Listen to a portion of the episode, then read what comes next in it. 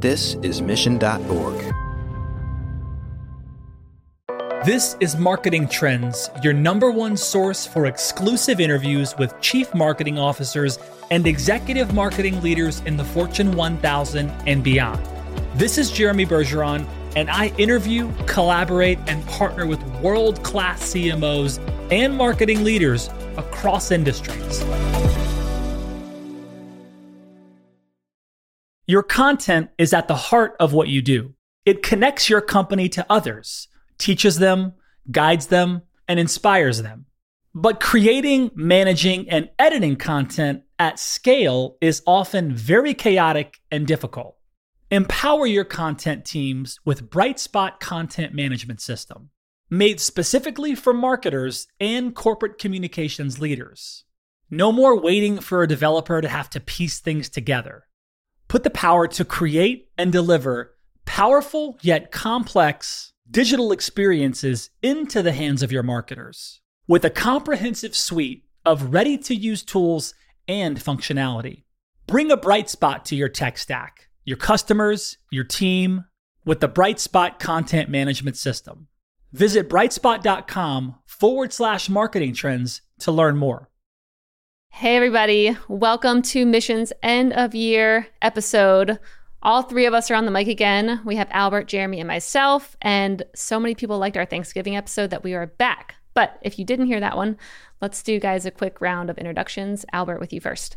What's up, everybody? My name's Albert. I am the host of IT Visionaries. I get to talk some of the top tech leaders in the world, and we're excited to share some of their wisdom, I guess, today, huh? I learned a few things in 2022. Can't wait to share them. Oh, yeah. Jeremy? Nice. Hey, everybody. This is Jeremy, host of Marketing Trends, where if you don't know, you should know that I am talking every day with the most brilliant marketing leaders, chief marketing officers, vice presidents of marketing, brands like ESPN, Morgan Stanley, Aon Holdings, United Health Group. The list goes on and on. I love what I do. And, and, just like Albert, I heard a lot of interesting things in the past year, and I'm excited to drop a couple of nuggets on us today. Thanks. Hey, for the record, I, I call, we used to, you know, for my little children, we would call nuggets like poop, like dropping nuggets. So when you hear say that, I'm like, you could take that either way. Uh, gold wisdom nuggets. Thank you for clarifying. I was really worried oh, about that. Man. Yeah, there we go. There we go. I like that. All right. I am Stephanie Postles. I'm the CEO of Mission.org and the host of Up Next in Commerce. I'm talking to the best D2C founders and digital leaders at the Fortune 1000. And I also have really great nuggets to share today. So, with that, are you guys ready to dive into today's Mission End of Year episode and 2023 predictions? Let's do it. We need sound effects, but yes, we're ready. Am I kicking it off? Yeah, let's kick it off. I mean, what are we talking about today? Surprising themes, you know, developments in, in 2022. I know something I've been asking a lot of marketing leaders is something around, you know, employee experience and getting their thoughts on what they're doing to enhance that in 2022 and beyond. So that's something that I'd like to get into if we can and also hear your thoughts on. So before we get into like the nitty gritty themes and predictions and whatever tangents Albert wants to go on, let's first hear about, you know, overall, like how did 2022 go? I mean, what were favorites from the show or, yeah, how did this year feel? Albert? Well, I always say this about every year when I think about it is it's when it's happening, you don't feel like anything big is happening. I felt like just like many other years, it's a progression of things that are building. It's only when you look back in time, and which is why I'm excited here, is when you look back and you think to yourself, has anything changed? I don't know if technologically things changed a lot this year. I mean, I'm sure there's progress, don't get me wrong. But that's one of the things I always think about is like, even though we're making these steps and changes in technology, moving societies forward, moving businesses forward, when it's happening, you don't really, I don't feel like I feel it. You know what I mean? It's, it's only when you look back and you say, oh, dang, a lot of things are changing.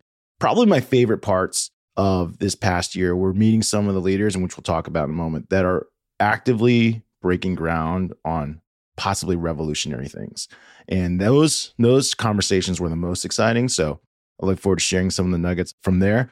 When I think back on it, Inna Braverman from Eco Wave Power probably is doing something that could potentially be the world most transformational thing for the world. So when you get to meet people like that, that's pretty darn amazing. Except you find out that she's been working on it for you know decades.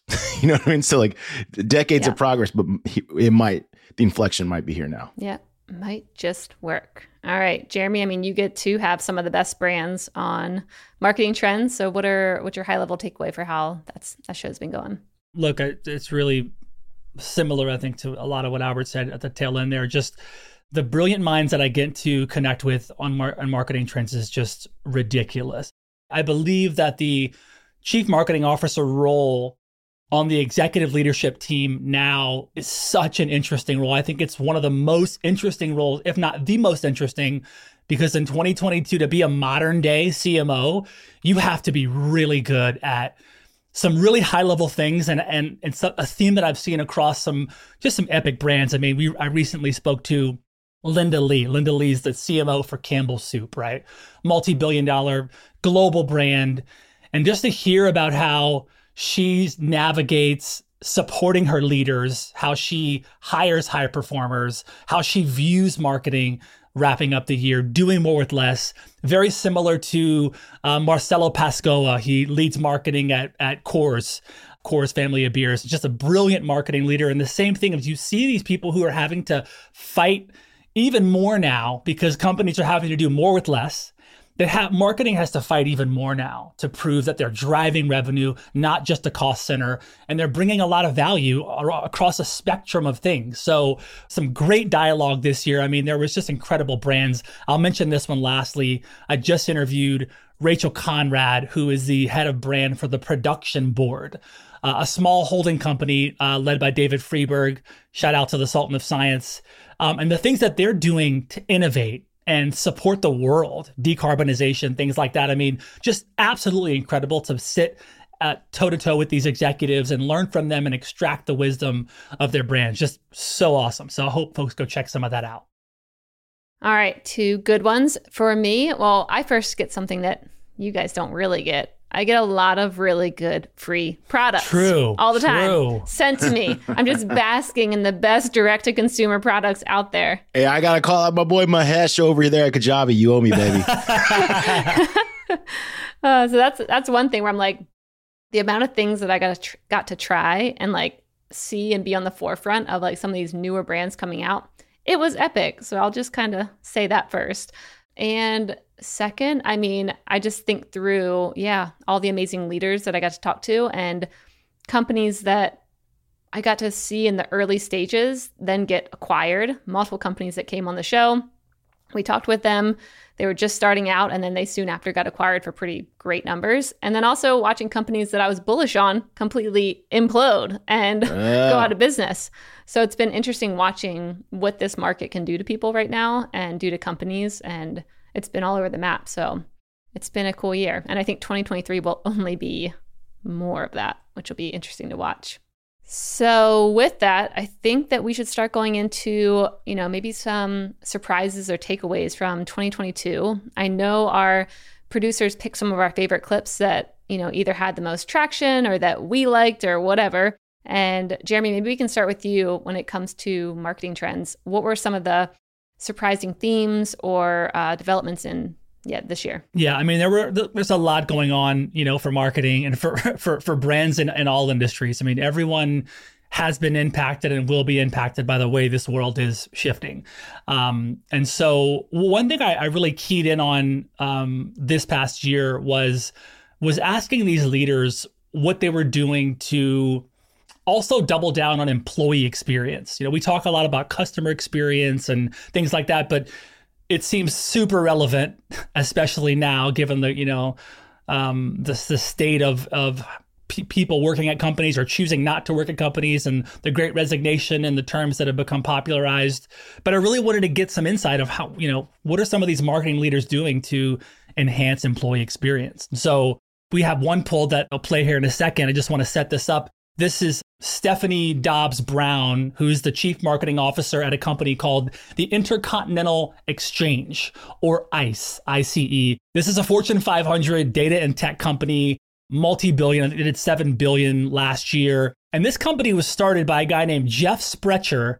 In 1997, he bought a technology startup for one dollar that was aimed at providing transparent pricing for electric power companies. Fast forward to today, this is a massive company with 10,000 employees. They own the New York Stock Exchange. Uh, among other things. And this woman has been leading marketing there for a few years, and she's responsible for all their marketing and brand. And she led a really successful rebrand in 2022. She also headed up at Albert, you'll like this. She headed up the strategic partnership with McLaren Racing, also CNBC's Mad Money. And then she also, shout out to Little Wayne, super smart marketer. Let's see what she has to say about the employee experience at ICE. I don't think you can understate the importance of the employee experience. And I think one of the things that I love about marketing, and I've said this throughout my career is the influence that marketing can have on the culture of a company. You can't just market to customers, right? As humans, we're exposed to everything. And I think employees, to me, are the, mo- are the most exciting part of a company because they're your salespeople, they're your advocates, they're your ambassadors, they're your references and your referrals. And I just don't think you can have one without the other. I think it's impossible to separate customers and employees. Now, I think the tactics that you use, right, are different, of course, you know, and the approach, the strategy you might take is is different. In my opinion, they go hand in hand. And I think especially now in kind of this new world that we're living in where there's such a blurred line, that employee experience has to be top of mind when you're thinking about it because you just you simply can't talk to a customer in isolation. Yeah, so so you can see kind of one example of you know a brand that's taking you know taking some time to really engage with their folks and it's really consistent with some of these folks that have you know we just had Eric Toda from Meta on and he's head of their global social media and he he talked about your employees are your greatest customers, right? And they should be your greatest advocates. And he he really kind of went on to, to, talk about enabling employees to talk about the product, talk about the story firsthand, or you're doing them a disservice, which is kind of what Stephanie was also sharing before. So really interesting to to see some of the things these these brands are doing. And I think they've got to get this right because people care about what these brands are doing and we're moving into a very different world where people have a lot, a lot of choice and there's a lot of talent out there. So let's see what happens. The biggest challenge she has is that everyone says this, but it's really hard to prove and it's really hard to do. From my experience, the bigger the company, the less likely any of this is true. I mean, that's so she's she's trying to say she's developed, you know, she cares a ton about employee experience. I get that. Employee experience is important. I don't doubt it one bit. But when you have 10,000 people there's no way 10,000 people are aligned. It's just not possible, right? Maybe you could get a small cohort of people that are aligned. Like you might get 30 people aligned. There's, it's not going to be 10,000. And if I think about her department, I know it's a big department, right? And I know there's going to be some type of conflict. And it could be something small, it could be something big. It could be something as small as like, hey, do we have to meet in office on Mondays? It could be even smaller. It's like, I don't like the snacks. But when people say employee experience, I would put a challenger out there is like for especially for any big company is like I agree that you want to do that, but it's just so hard to do. And I think I think it's a worthwhile effort to try, but do I believe at any point that I think all people are aligned on the company's mission and experience and all that stuff? I'll never believe that. Not at a big company. It's interesting to also another you know angle there is you know I think about diversity and inclusion you know being also an important like factor when it comes to the experience of employees and the culture there is diversity and inclusion, which is a big topic that comes up a lot. We had a company, Aon Holdings, come on a few weeks back. Marguerite is the chairman of Aon Holdings, and she talked about how like 20% of their executives like bonuses are tied to diversity and inclusion and tied to the shifts. So I think if you start to creatively support leaders and weigh, you know, and actually weigh their bonuses and the benefits that they receive as a leader to what they're doing to support their teams and making them that diverse and including people. And I think that is where you'll start to see shifts in bigger organizations. Super difficult. I mean, we worked at Google. We we know it's not not easy to just scale culture and be interesting to see, you know, some of these things or these larger brands are maybe putting their money where their mouth is too. So, Stephanie, I mean, look, you also get a chance to really interact with some pretty amazing commerce leaders from epic brands. I know I'm not the only one here that would love to hear some of the stuff that you're, you know, really keying in on. Is there any kind of big takeaway or theme that you were excited about from the past year?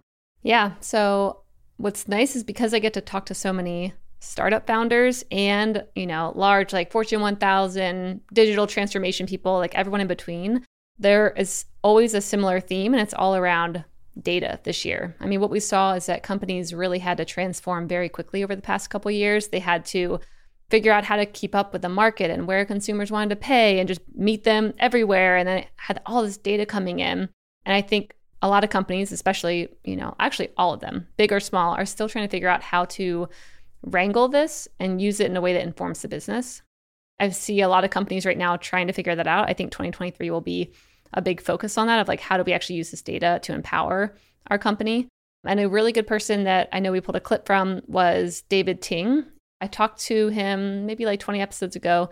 He is the chief technology officer at a company called Zenni Optical. I do not normally talk to CTOs. That is Albert's world. And at first I was like, why is this person coming on my show?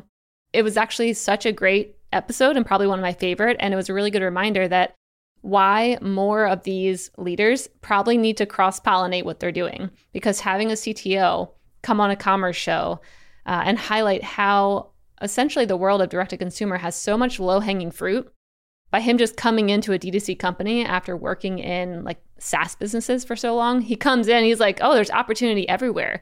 I can save us eight figures here. I can do this. I can do that. And so just bringing in a different mindset into some of these newer companies, I just saw how powerful it can be and how they come in with a different angle of how do we take all this data that we have and then also balance it with business know-how and intuition and just being able to actually like run the company. So let's play David's clip here where I'm getting this inspiration from. I've only been here for 2 months. I actually found ways to improve the margin by 15 20%. One of the issues with traditional industries is that you don't have data. So everybody start guessing. So what I did was I started use data to do approximation. So then you do like P&L analysis on everything we do. So for example, like we have a merchandising team. So they go in and the way they did it was like my competitors are running these promotion. I just copy them. So they're running a 30% off. I'm doing a 30% off. So they don't think because there's no data type behind, understand the cost, understanding how much business it brought in. One of the first things we did was we didn't have the data warehouse yet, but I just do it through approximation. Don't have to have exact data to run through the model. Found out that we are about to lose eight figures a year. And then we start diving deep. And then it's really because we don't analyze our competitors' prices. So we're priced 40% cheaper than anybody else's. So then you apply the same coupon, we're 40% cheaper than their coupon, then we're actually just eating straight into margin, right? So that was something I found. And then we dug into it. And then I was looking at the PL sheet. I said, there's something wrong here. And we found massive saving. That that was actually a huge increase in margin.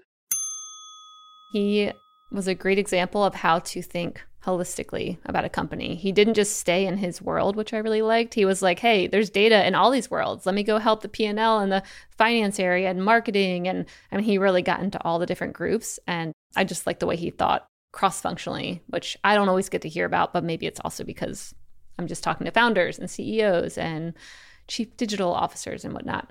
But Albert, I know that you probably I saw you shaking your head with the David clip talking about like you don't really need exact data, and I'm like, that's Albert right there. I loved it when he said that. I, I loved know. it. I was like, this is exactly my guy. he sees something and he has a hunch, right? He's got a hunch something might be wrong, and I think a lot of us people in whether we're in small business, which we are in, or someone is in a larger company, which has analysts like full time job, you get mired in this idea that you have to know the exact answer, but you don't. You just need to have like some directional idea, like what is this, right? The other thing I liked him, I mean, this is this is great, was him just saying like one layer of why. Like, well, why is that? Why are we matching their coupons? And I think that's the ultimate indicator that you deserves an investigation when someone's response is like not really clear. Oh, I don't know. Yeah. Or my competitor does it. It's like that's not a really good reason to do something. And so I think him saying, like you identified, Steph, just I observe this data point, I ask a question, they say they don't really know. And now that opens the door. It's like, well, let's find out is this even worth our time? For anyone out there listening, Zenni Optical is already a discount eyewear brand. You heard the clip. They already have the least expensive eyewear. For them to do another 30%, you guys can do some math, but he said it's eight figures. So yeah, doesn't make sense. Yeah. And that's just one of, I mean, he started naming off projects that he has been working on. And he, this dude is doing that everywhere, which I love. I mean, yeah, just the way he thinks, I'm like, oh yeah, we need more people like this. Because even, I mean, we've gotten caught up in that, like, we don't have exact data. How do we know? It's like, well, we can figure it out with some approximate data. Like that's all you need. Yeah, I mean, Kev- Kevin Warren, uh, CMO for for UPS, UPS Fortune 34, he talked about this. You know, when he first joined as as the CMO, I mean, they they were swimming in data at UPS. They had reports on reports, and literally there was so much information, it was too much, right? And then he started to, to support the team. And how do you make this move from data to information, information to knowledge, and knowledge to insights, and then insights into like giving you that predictive element, right? And so he was able to really distill what they really needed. And if you look at, you know, UPS year over year, you'll see they're doing quite well. They're no longer stuck and mired in it because a lot of organizations, the big ones especially, have so much data. My person is actually a combination of both of yours. Okay. Tell us more. you know, we've had a lot of great guests throughout the year. And for those of you that are not familiar with David Heinemeier Hansson, he's one of the more popular people, I would say, in the tech industry. He's co founder and CTO of a company called 37 Signals, which is the maker of a product called Basecamp. Now, Basecamp itself is not a big, 37 Signals is not a big company, not at all. It's under 80 employees. I think they have 70. But what makes him and his uh, business partner, Jason Fried, quite interesting is they seemingly have this ability to do so much with so few. If you're thinking about resources or people, they do more with less than anybody else, arguably in the industry. Probably Craigslist does the most with less. I think Craigslist revenue is like a billion dollars a year and they only have 50 employees. They're not quite Craigslist, but they are vocal. And so we get to hear their voices quite often. And I think the fun part about meeting David this past year was he kind of supported what I believe in, which is like there's probably a really great way to do something that's not as hard. I naturally don't like for I'll, I'll share a little bit about myself or your audiences, um, Jeremy and Stephanie that don't listen to me. Like I naturally gra- or they might. They might. Yeah, well, I gravitate towards doing being able to do more with less. Um, being huge is never an interest of mine.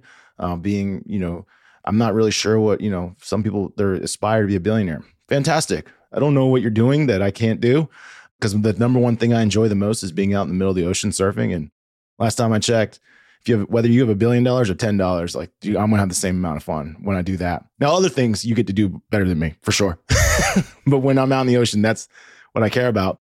You know, we're about to play a clip from David. He has a combination of the two things we covered, not in this clip, but inside of 37 Signals Basecamp, how they started this company was this idea of fierce independence. So that itself is a culture, which is we want to stay small, we want to stay lean, we want to experiment.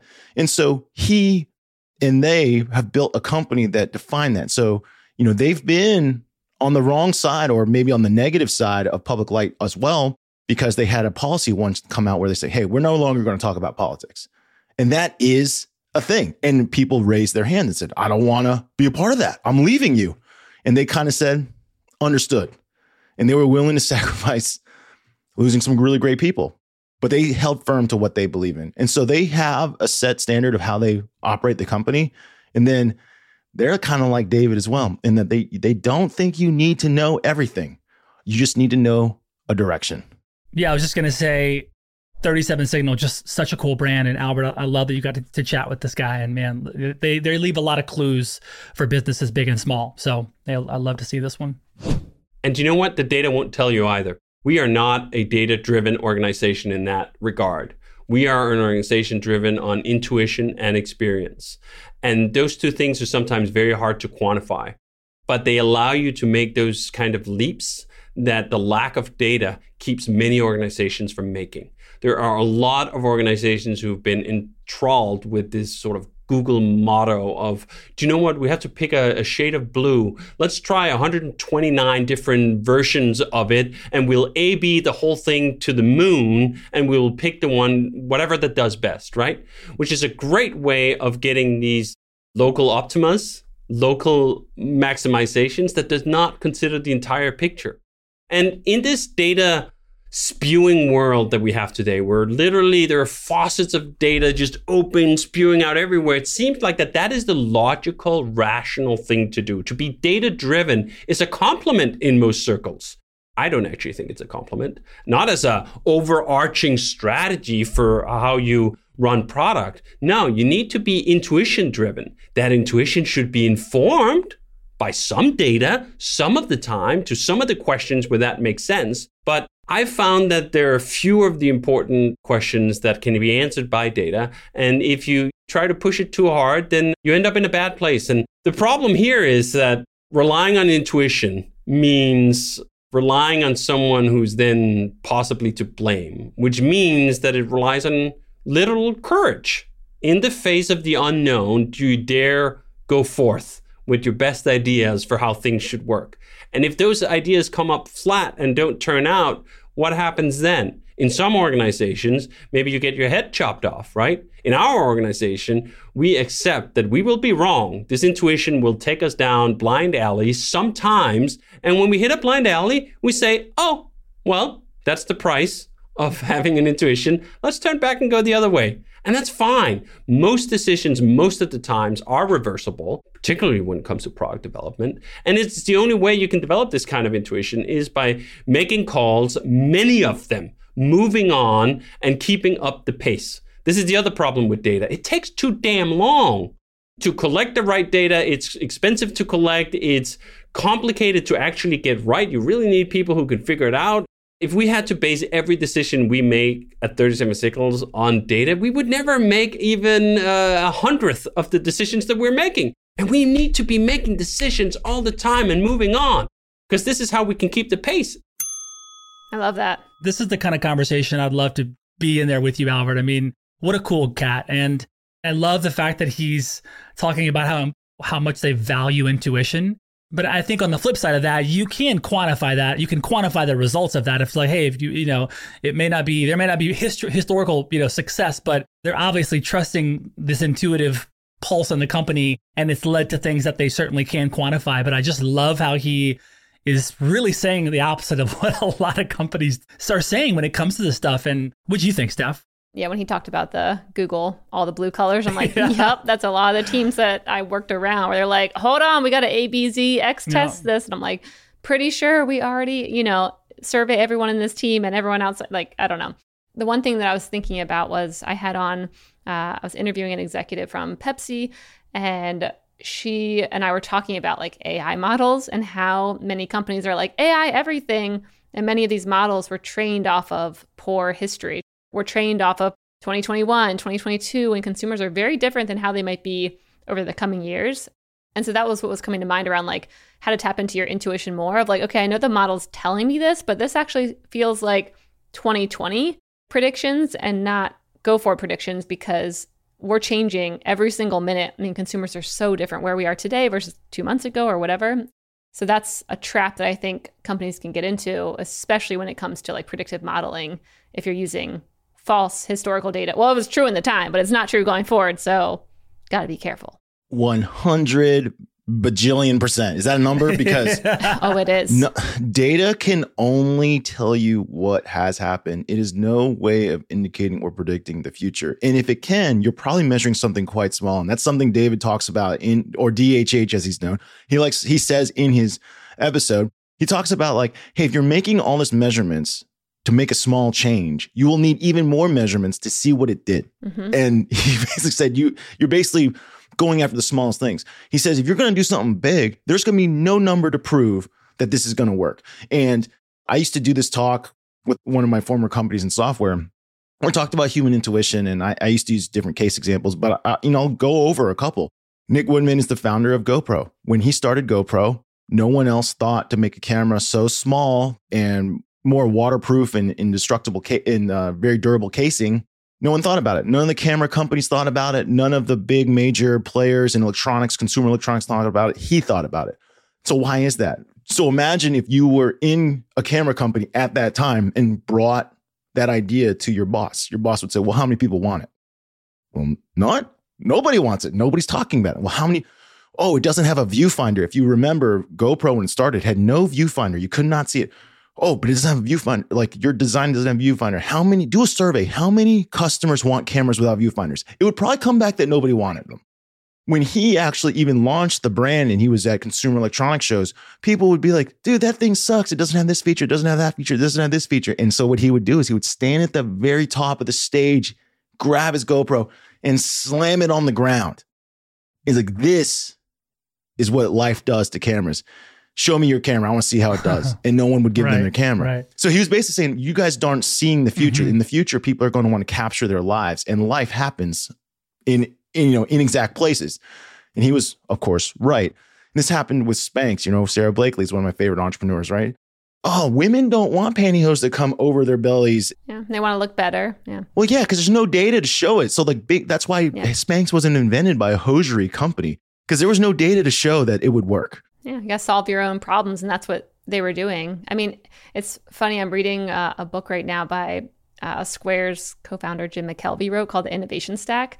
I was telling Jeremy about this the other day, where he talks about, you know, what is a true entrepreneur? It's those people. They don't have anything to show them why their idea is going to work, and they're going to take the risk anyways. Even if the market's not there, even if no one really is around them saying they really want it, like they're solving their own problem or they see an opportunity. It probably would make some people upset hearing this, but he also goes into how our environment right now, everyone says they're entrepreneurs. like no matter what they're doing, even if they're like reinventing the wheel, even if they're doing something similar, they have like a car wash business, they are in corporate America. He like goes on this rant how like everyone thinks they're entrepreneurs these days and that's just like the trendy word. But really the ones are like you're talking about, the GoPro founder, Sara Blakely, like the ones who are taking a risk that they have nothing to show them why this should work other than their intuition. So Stephanie and I have a common favorite entrepreneur, which is James Yeah. Dyson. And James Dyson famously, when he showed his first pro, so first of all, it took him three thousand one hundred twenty-seven tries to get it to work to, to begin with. So he got it to work, and he goes to the different vacuum manufacturers, thinking that he'll sublicense the vacuums to them.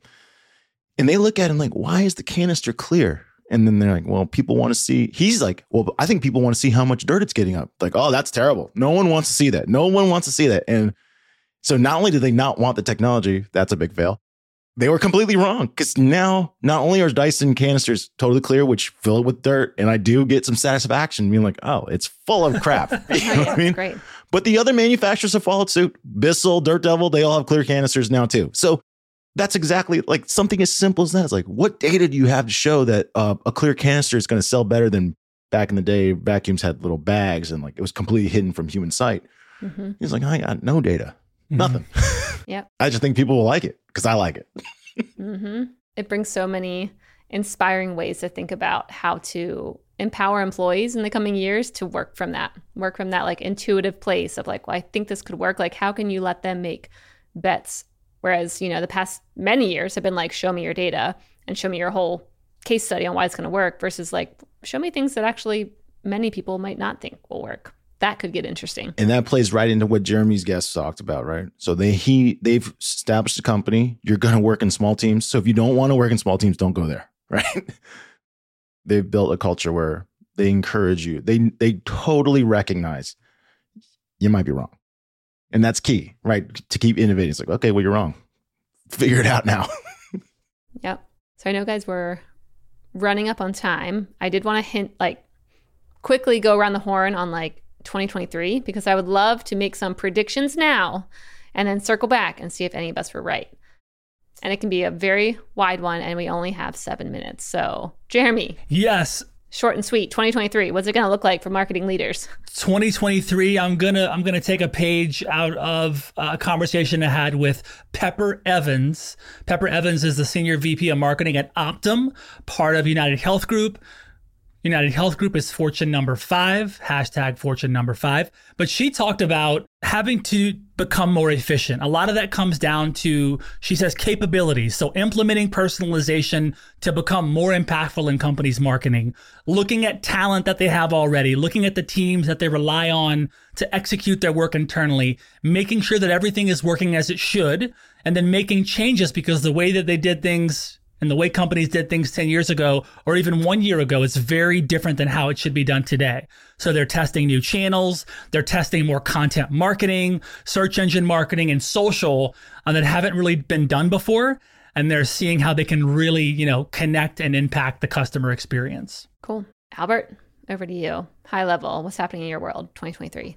this is not going to happen in my world, but this is going to happen because of two of the guests that I've had on the show. What happened during the recession?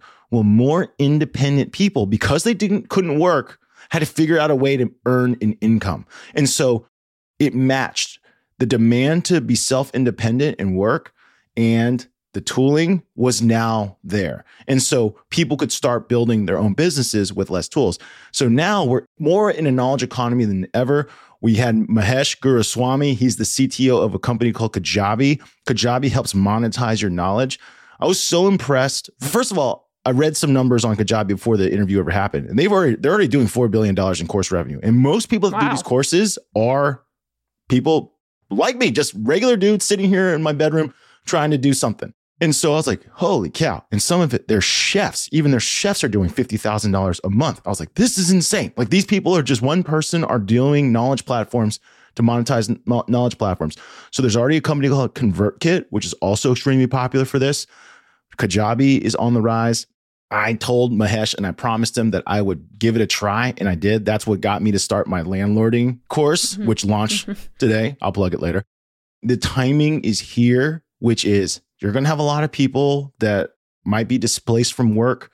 Work might be more challenging to get, but now there's even more tooling available to you to monetize other parts. So if you don't know how to make products to sell, maybe you could sell your knowledge. And I think the rise of knowledge sales is going to happen big time.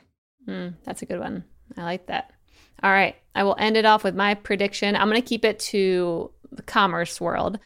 I feel like mine are a little downers. I'm going to try and figure out a spin at the end of it. But I think there's going to be a big refocus on costs for these commerce companies.